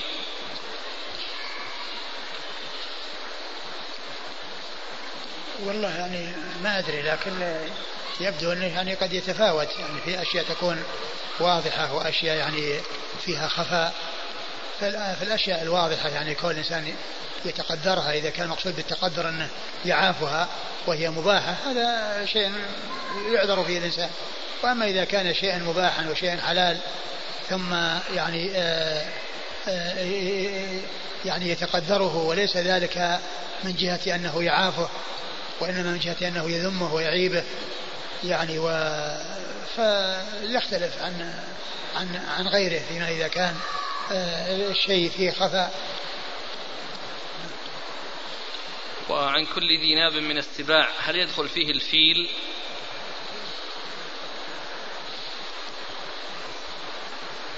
ما أذكر. لكن الفيل يعني هل هو يعني يفترس بنابه أو يعني كذا؟ ما أدري. رجل يريد أن يفتح محل إنترنت فهل يجوز له ذلك مع العلم بأن الإنترنت يستخدم في الخير والشر والله ما دام أنه يستعمل في الخير والشر يمكن يجي ناس يستعملونه في الشر فيكون متعاون على الإثم والعدوان الماء النجس إذا عولج بمواد فأصبح مثل الماء الطاهر من حيث الصفات فما حكمه؟ يعني أقول في هذا الزمان يقولون يعني إنه يعني يكون طهور يكون طيبا وأن يكون طاهرا. إذا حصل يعني شيء يعني جعله يتحلل ويتحول إلى شيء آخر. ولكن يعني الشيء الذي معروف إن أصله نجاسة وإن كذا يعني النفوس ما تقبله. من يجمع القراء لقراءة القرآن عن الميت بأجرة أو بدون أجرة. هل يستفيد الميت من هذا الفعل؟ وما حكم استئجار القراء؟ كل ذلك غير مشروع. لا كونه يعني يجمعهم بأجرة ولا كونه يعطيهم يجمعهم ويعني آه، يحسن إليهم بدون أن يؤاجرهم لأن هذا يعني عمل غير صحيح. والأعمال التي تصل إلى الأموات ينبغي أن يقتصر فيها على ما وردت به السنة عن النبي صلى الله عليه وسلم وذلك مثل الصدقة ومثل الدعاء والصدقة والحج والعمرة. آه، الشيء الذي ورد يفعل والشيء الذي لم يرد يمتنع عنه أو يكف عنه. هل يقاس على الجلالة النبات إذا سمد بسماد النجس أو سقي بماء المجاري مثلا؟ لا ليس كونه نعم مياه المجاري إذا كان مياه المجاري كله يعني معناه أن كله نجس. لكن أن كونه يعني يسمد بشيء نجس ثم بعد ذلك يعني يأتيه الماء يعني شيئا فشيء وعلى طول المكث يعني يتغير يعني آه، السند هذا يذهب. ما هو ما هو مثل آه، النجاسة الذي يسقى بها دائما وأبدا. هل هناك حكمة معلومة في التفريق بين لحوم الحمر الأهلية والوحشية من جهة الأكل؟ الله أعلم. هل يقاس الاقتداء بكل ما ورد عنه صلى الله عليه وسلم كمثل الخاتم والعمامة والإزار أم هناك تفصيل؟ آه كما هو معلوم الخاتم الرسول صلى الله عليه وسلم ما استعمله إلا لما قيل له أن الكفار لا يقبلون الكتاب إلا إذا كان مختوما فاتخذه. فالذي يحتاج إليه مثل ما احتاج إليه النبي صلى الله عليه وسلم له أن يفعل ذلك. والرسول ما فعله ابتداء إلا لما قيل له هذا الكلام. وأما مسألة العمامة ومسألة اللباس فالرسول صلى الله عليه وسلم جاء عنه السعة في ذلك والأمر في ذلك واسع. والمهم أن الإنسان يعني لا يخرج عن الهيئة التي يكون عليها أهل بلده إذا كانت صحيحة وأن لباس صحيح لأن مثل ذلك قد يعني يساء به الظن. جزاكم الله خيرا وبارك الله فيكم ونفعنا الله بما قلت.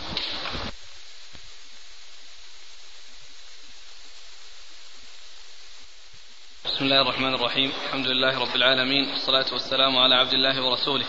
نبينا محمد وعلى آله وصحبه أجمعين أما بعد.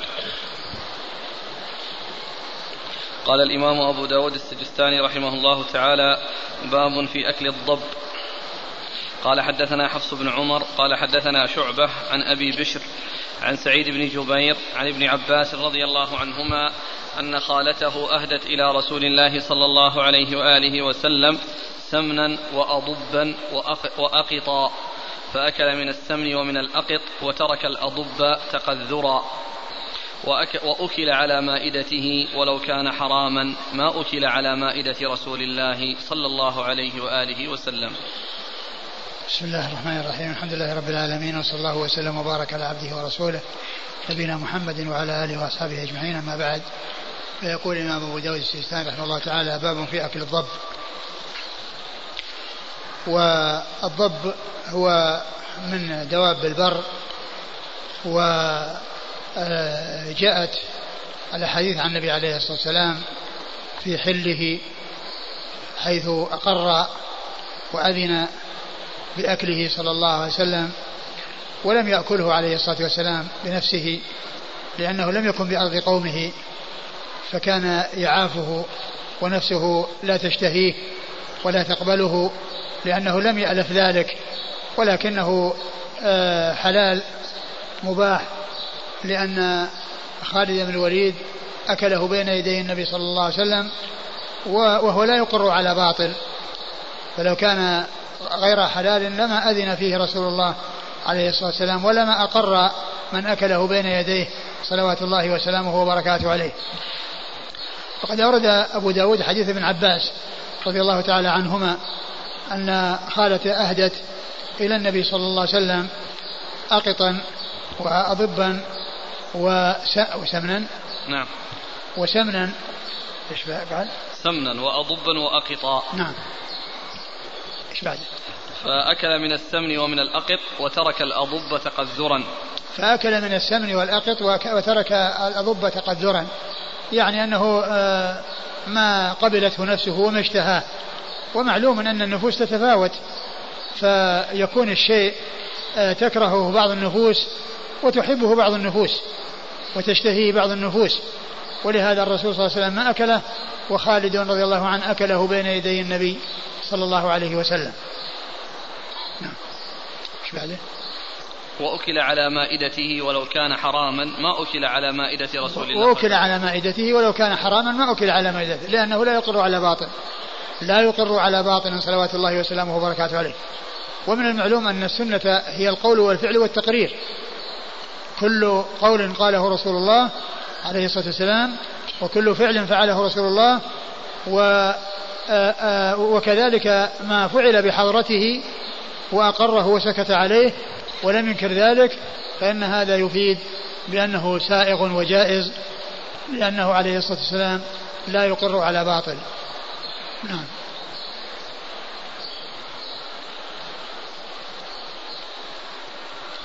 قال حدثنا حفص بن عمر. حفص بن عمر هو ثقة أخرجه البخاري وأبو داود والنسائي. عن شعبة. شعبة بن الحجاج الواسطي ثم البصري ثقة أخرج له أصحاب الكتب الستة. عن أبي بشر. عن أبي بشر جعفر بن إياس بن أبي وحشية وهو ثقة أخرج له أصحاب الكتب الستة. عن سعيد بن جبير. سعيد بن جبير ثقة أخرج له أصحاب الكتب الستة. عن ابن عباس عبد الله بن عباس بن عبد المطلب ابن عم النبي صلى الله عليه وسلم وهو أحد العباد الأربعة من الصحابة وأحد السبعة المعروفين بكثرة الحديث عن النبي صلى الله عليه وسلم وابن عباس وخالد بن الوليد أبناء الخالة لأن عبد الله بن عباس أمه لبابة الكبرى أم الفضل وأما خالد فأمه أيضا لبابة وهما ابناء الخالة وميمونة أم المؤمنين خالتهما. وميمونة أم المؤمنين خالتهما. خالة ابن عباس وخالة خالد.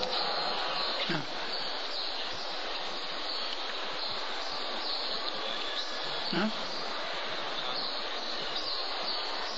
نعم هي لبابة صغر نعم. يعني أختان باسم واحد؟ اي نعم. بس واحدة كبرى وواحدة صغرى. قال حدثنا القعنبي عن مالك عن ابن شهاب عن أبي أمامة بن سهل بن حنيف رضي الله عنهما عن عبد الله بن عباس رضي الله عنهما عن خالد بن وليد رضي الله عنه أنه دخل مع رسول الله صلى الله عليه وآله وسلم بيت ميمونة رضي الله عنها فأتي بضب محنوذ فأهوى إليه رسول الله صلى الله عليه وآله وسلم بيده فقال بعض النسوة اللاتي في بيت ميمونة اخبروا النبي صلى الله عليه وآله وسلم بما يريد أن يأكل منه. فقالوا هو ضب. فرفع رسول الله صلى الله عليه وآله وسلم يده. قال فقلت أحرام هو يا رسول الله؟ قال لا ولكنه لم يكن بأرض قومي فأجدني أعافه. قال خالد فاجتررته فأكلته. ورسول الله صلى الله عليه وآله وسلم ينظر. ثم ورد أبو داود حديث خالد ولا ابن عباس. خالد.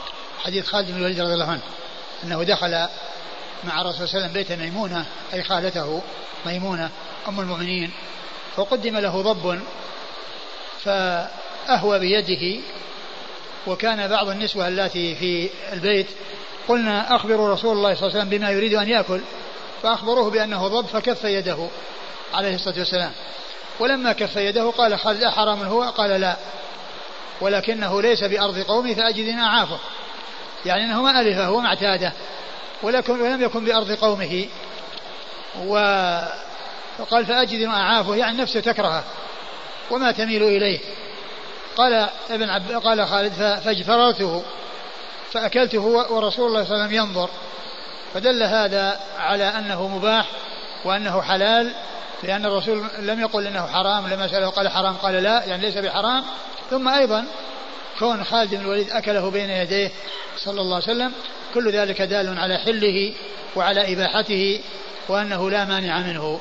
وقوله أجدني أعافه يعني أكرهه أي تكره نفسه ولا آه، يشتهيه. نعم.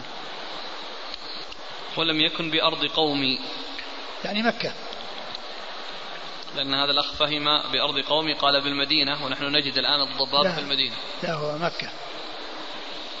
قال حدثنا القعنبي. القعنبي عبد الله بن مسلمة القعنبي ثقة. أخرج له أصحاب كتب الستة إلا ابن ماجه. عن مالك مالك إمام دار الهجرة المحدث الفقيه أخرج حديثه أصحاب كتب الستة. عن ابن شهاب ابن شهاب محمد بن مسلم بن عبيد الله بن شهاب ثقة أخرج له أصحاب كتب الستة. عن أبي أمامة بن سهل بن حنيف. عن أبي أمامة بن سهل بن حنيف وهو أسعد اسمه أسعد وله رؤية وحديثه أخرجه أصحاب كتب الستة. عن عبد الله بن عباس عبد الله بن عباس مر ذكره عن خالد. عن خالد بن الوليد رضي الله عنه وهو آه وحديثه أخرجه أصحاب كتب الستة إلا الترمذي. نعم. أصحاب كتب الستة إلا الترمذي. قال فأتي بضب محنوذ. محنوذ مشوي. المحنوذ هو المشوي. فجاء بعجل حنيذ أي مشوي في قصة إبراهيم مع ضيوفه. قال حدثنا عمرو بن عون. قال أخبرنا خالد عن حسين عن زيد بن وهب عن ثابت بن وديعة رضي الله عنه. قال كنا مع رسول الله صلى الله عليه وعلى آله وسلم في جيش فأصبنا ضبابا. قال فشويت منها ضبا.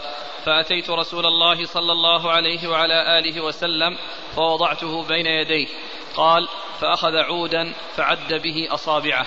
ثم قال إن أمة من بني إسرائيل مسخت دواب مسخت دواب في الأرض وإني لا أدري أي الدواب به. قال فلم يأكل ولم ينهى. ثم ورد أبو داود حديث ثابت بن, بن وديعة رضي الله تعالى عنه أنهم كانوا مع النبي صلى الله عليه وسلم في جيش يعني في سفر فأصابوا ضبابا يعني آه، حصلوا ضبابا وصادوها ف آه، فشوى آه، ضبا منها وقدمه للنبي صلى الله عليه وسلم. فالرسول صلى الله عليه وسلم أخذ عودا وجعل يعد أصابعه أصابع الضب. وقال إن أمة من بني إسرائيل مسخت ولا أدري من أي الدواب هي. فلم يأمر ولم ينهى. فلم يأمر فلم, فلم يأكل. فلم يأكل ولم ينهى. فلم يأكل ولم ينهى. لم لم يأكله ولم ينهى عن أكله صلى الله عليه وسلم. ومعلوم أنه أنهم أصابوها وأنهم صادوها ومعلوم أن صيدهم إياها آه، معناه أنها مباحة وأنها ليست بحرام. وقد جاءت الأحاديث التي مرت عن خالد بن الوليد في أن أنها مباحة وأنها ليست بحرام وأن وأنها أكلت بين يديه صلى الله عليه وسلم وهو لا يقر على باطل لا يقر على حرام صلوات الله وسلامه وبركاته عليه. وقوله أن أمة من بني إسرائيل مسخت آه، فلا أدري آه، من أي الدواب هي. آه، هذا قاله النبي صلى الله عليه وسلم قبل أن يعلم بأن الذين مسخوا لا يكون لهم نسل. الذين مسخوا لا يكون لهم نسل كما ثبت ذلك في الحديث عن رسول الله صلى الله عليه وسلم في صحيح مسلم. إن الله لم يجعل لأمة مسخت نسلا. ومعنى هذا أن الأمة التي تمسخ تموت ولا تتناسل. تموت دون أن تتناسل. وعلى هذا فإن هذه الدواب وهذه الحيوانات لا يقال إنها آآ آآ نتيجة مسخ. يعني سابق وأنهم متنا وأنها متناسلة من مسخ من من مسخ سابقا لأنه ثبت في الحديث عنه صلى الله عليه وسلم أن الله لم يجعل لأمة مسخت نسلا. وعلى هذا فهذا القول الذي قاله هنا وقال لا أدري هي كذا وكذا. وجاء أيضا في آه، في مواضع أخرى مثل هذا الكلام آه، يدل على أنه قاله قبل أن آه، يوحى إليه وأن يعلم بأن الأمم التي تمسح لا تتناسل وإنما تموت وتنقرض دون أن يكون لها نسل. قال حدثنا عمرو بن عون. عمرو بن عون ثقة هو الواسطي ثقة. أخرجه أصحاب الكتب. نعم. أخرجه أصحاب الكتب الستة. عن خالد وهو بن عبد الله الواسطي الطحان. ثقة. أخرج له أصحاب الكتب الستة. عن حسين. عن حسين بن عبد الرحمن وهو ثقة. أخرج له أصحاب الكتب الستة. عن زيد بن وهب. عن زيد بن وهب وهو ثقة أخرج له أصحاب الكتب. ثقة أخرج له أصحاب الكتب الستة. عن ثابت بن وديعة. عن ثابت بن وديعة رضي الله عنه وهو صحابي أخرج له. أبو داود والنسائي بن ماجه. أبو داود والنسائي وابن ماجه. قال حدثنا محمد بن عوف الطائي أن الحكم بن نافع حدثهم. قال حدثنا ابن عياش عن ضمضم بن زرعة عن شريح بن عبيد عن أبي راشد الحبراني عن عبد الرحمن بن الشبل رضي الله عنه أن رسول الله صلى الله عليه وعلى آله وسلم نهى عن أكل لحم الضب. ثم ورد أبو داود حديث عبد الرحمن بن شبل رضي الله عنه وفيه أن النبي صلى الله عليه وسلم نهى عن أكل الضب. وقد عرفنا في الأحاديث السابقة أنه أذن بأكله وأنه أكل يعني بين يديه فيحمل ما جاء من النهي على أنه للتنزيه. وليس للتحريم. نعم.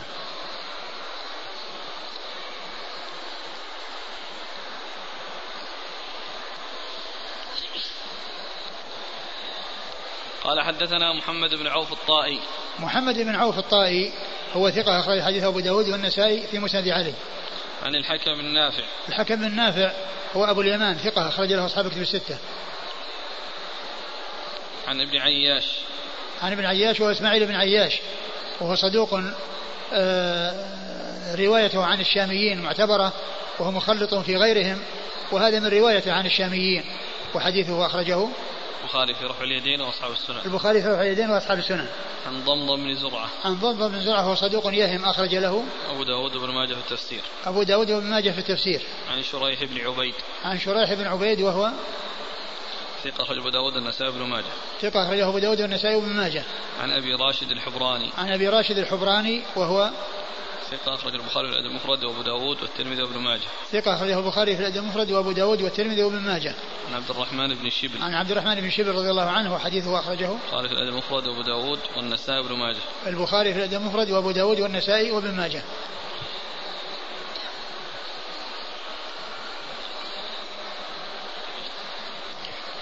الحديث لا يقل عن الحسن حديث ثابت.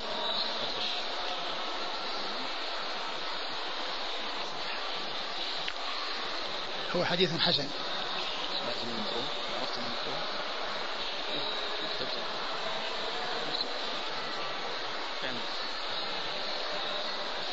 قال رحمه الله تعالى باب في أكل لحم الحبارى. قال حدثنا الفضل بن سهل قال حدثنا إبراهيم بن عبد الرحمن بن مهدي قال حدثني بريه بن عمر بن سفينة عن أبيه عن جده رضي الله عنه قال أكلت مع رسول الله صلى الله عليه وآله وسلم لحم حبارى ثم ورد أبو داود باب في لحم الحبارى والحبارى نوع من الطيور وليست من ذوات المخالب وهي مباحة وحلال والحديث الذي ورد فيها حديث ضعيف. ولكنها آه، ليست من قبيل آه، تلك الطيور أو التي قال عنها الرسول آه، أنه حرم كل ذي ناب من السباع ونخلب من الطير. فهي ليست من ذات المخالف فهي مباحة وحلال. والحديث الذي أورده فيها أبو داود هنا حديث ضعيف. نعم. قال حدثنا الفضل بن سهل. الفضل بن سهل هو صدوق أصحاب الكتب إلا ابن ماجه. صدوق أصحاب الكتب الستة إلا ابن ماجه. قال حدثنا إبراهيم بن عبد الرحمن بن مهدي. إبراهيم بن عبد الرحمن المهدي صدوق. له مناكير قيل من قبل الراوي عنه. صدوق له مناكير وهو صد... آه أخرجه أبو داود والترمذي والنسائي. أخرجه أبو داود والترمذي والنسائي. عن بريه بن عمر بن سفينة. عن عن بريه بن عمر بن سفينة وهو آه، لقب واسمه إبراهيم. يعني هذا اللقب مأخوذ من الاسم بريه بريه يعني واسمه إبراهيم وهو مستور. أخرج أبو داود الترمذي. وهو مستور أي مجهول الحال. أخرج له أبو داود والترمذي عن أبيه عمر وهو؟ صدوق أبو داود الترمذي. وهو صدوق أخرجه أبو داود والترمذي عن جده سفينة مولى رسول الله صلى الله عليه وسلم وحديثه أخرجه. مسلم وأصحاب السنن. أخرجه مسلم وأصحاب السنن.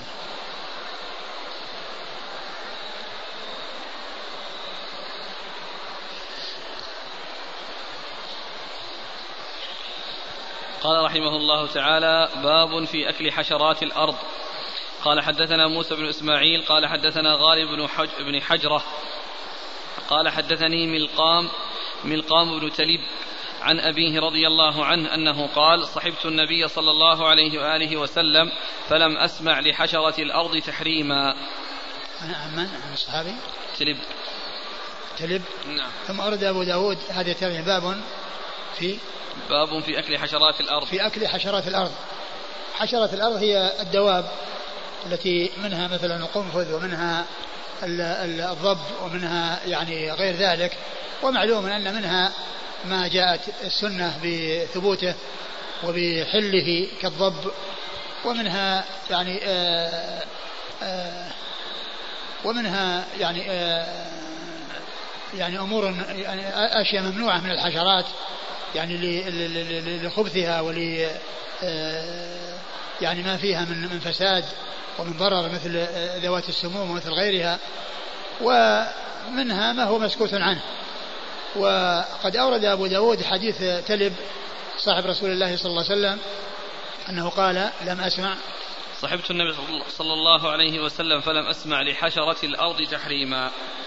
صحبت رسول الله صلى الله عليه وسلم ولم أسمع لحشرة الأرض تحريما يعني لم يسمع عنها شيء فيها شيء من التحريم. وهذا إخبار عما يعلمه. وهذا لا ينافي أن يكون غيره علم شيئا وأخبر به لأن الصحابة رضي الله عنهم وأرضاهم آه، يحضرون مجالسه صلى الله عليه وسلم فيحضره من يحضر ويغيب عنه من يغيب ويحصل في آه، أحد المجالس آه، بيان حكم شيء. وبيان تحريمه ويغيب عنه الناس عنه الآخرون.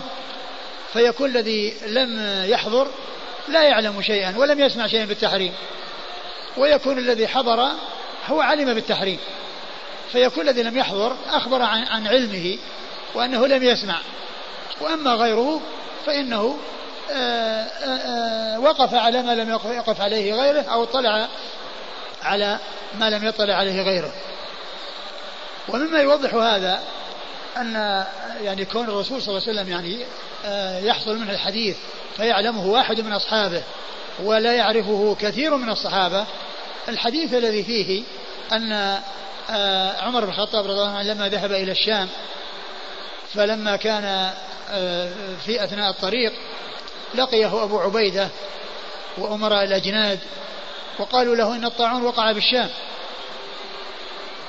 وانقسموا إلى قسمين. منهم من يقول ادخل ومنهم من يقول لا تدخل. منهم من يقول ارجع ولا على الطاعون ومنهم من يقول ادخل. فعمر رضي الله عنه استشار المهاجرين والأنصار ومسلمة الفتح فقال ادعوا لي المهاجرين. فدعوا المهاجرين فسألهم. ولم يكن عندهم علم عن النبي صلى الله عليه وسلم في ذلك. فقال قال بعضهم نرى أنك تدخل. وأنك جئت لأمر فلا ترجع دونه. وقال بعضهم معك أصحاب رسول الله صلى الله عليه وسلم فلا تعرضهم للموت فتدخل بهم على الطاعون. فقال ارتفعوا عني قوموا ادعوا لي الأنصار. فأتي بالأنصار فاستشارهم وصار جوابهم مثل جواب المهاجرين. منهم من قال ادخل ومنهم قال ارجع.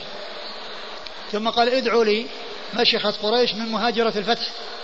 فدعوا له فاتفق رأيهم على أنه يرجع. اتفق رأيهم ولم يختلفوا في أنه يرجع.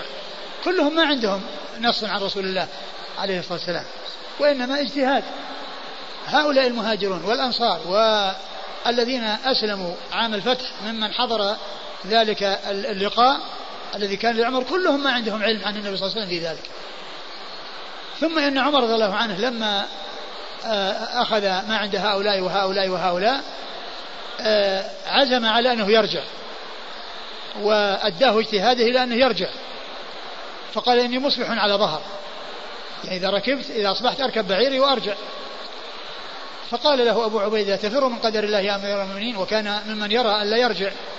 فقال لو غير لو غيرك قالها يا أبا عبيدة نفر من قدر الله إلى قدر الله نفر من قدر الله إلى قدر الله. كان عبد الرحمن بن عوف متغيبا لبعض حاجته ما هو موجود. فلما جاء وعلم بالذي حصل قال عندي علم فيها عن رسول الله صلى الله عليه وسلم. عندي علم عن رسول الله صلى الله عليه وسلم. قال عليه الصلاة والسلام إذا وقع و و وأنتم في بلد فلا تخرجوا فرارا منه وإن وقع في بلد فلا تدخلوا عليه. فبلغ ذلك عمر فسر لأن اجتهاده وافق لما كان ثابتا عن رسول الله صلى الله عليه وسلم. الحاصل أن عبد الرحمن بن عوف هو الذي عنده علم من بهذه السنة وكل هؤلاء الحاضرين ما عندهم علم فيها. فقوله آه، صحبت الرسول فلم أسمع فيها تحريما هذا على حسب ما علمه. ولكن ذلك لا ينفي ولا يمنع أن يكون غيره حضر ما لم يحضر وعلم بما لم يعلم. نعم. نعم لا شك هذا من الأدب. قال لم أسمع. وكما هو معلوم القول بأنه لم يقل يعني هذا آه، صعب أن يعني يكون الإنسان يحكم على شيء يعني لم يحط به علما. نعم. قال حدثنا موسى بن إسماعيل. موسى بن إسماعيل التبوذكي ثقة أخرج له أصحاب كتب الستة. عن غالب بن حجرة. عن غالب ابن حجرة. وهو مجهول, مجهول وهو مجهول أخرج له أبو داود. أخرج له أبو داود. عن ملقام بن تليب. عن عن ملقام ابن تليد وهو مستور. تليب وهو تليب. وهو مستور. تلب نعم. تلب وهو مستور. يعني الأول مجهول والثاني مستور. يعني مستور أي مجهول الحال. لا الأول مجهول العين. إذا قال مجهول ولم يضف إليها الحال معناه أنه مجهول العين. وإذا قال وأما مستور ومجهول الحال فهي بمعنى واحد. مجهول الحال ومستور هي بمعنى واحد. نعم. أخرج أبو داود النسائي. أخرج له أبو داود النسائي عن تلب وهو صحابي أخرج له. أبو داود النسائي. أخرج له أبو داود النسائي.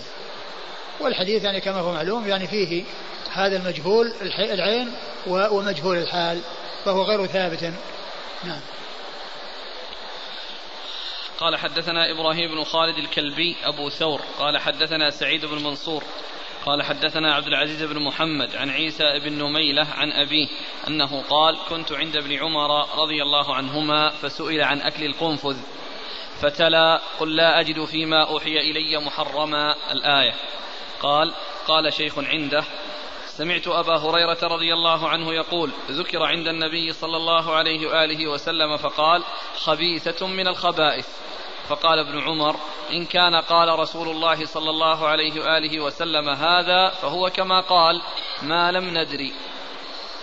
ثم ورد أبو داود حديث ابن عمر أنه سئل عن عن أكل القنفذ فتلا هذه الآية قل لا أجد ما أوحي إليه محرما على طعام يطعمه إلا يكون ميتة. يعني وهذا منها. يعني ليس يعني من الأشياء التي ذكرت. يعني وكأنه يعني باق على الأصل وعلى الإباحة. ومعلوم أن العلماء اختلفوا هل الأصل في الحيوانات أو في هذه الأشياء الإباحة أو الحظر. من العلماء من قال إن الأصل فيها الحظر ويعتبر ما ثبت يعني إباحته آه، يحتاج إلى الدليل. ومنهم من قال العكس لأن الأصل هو الإباحة والحظر هو الذي يحتاج إلى دليل. والحظر هو الذي يحتاج إلى دليل. وهذا الذي جاء عن ابن عمر فيه إشارة إلى أن الأصل هو الإباحة. وأن الحظر هو الذي يحتاج إلى دليل.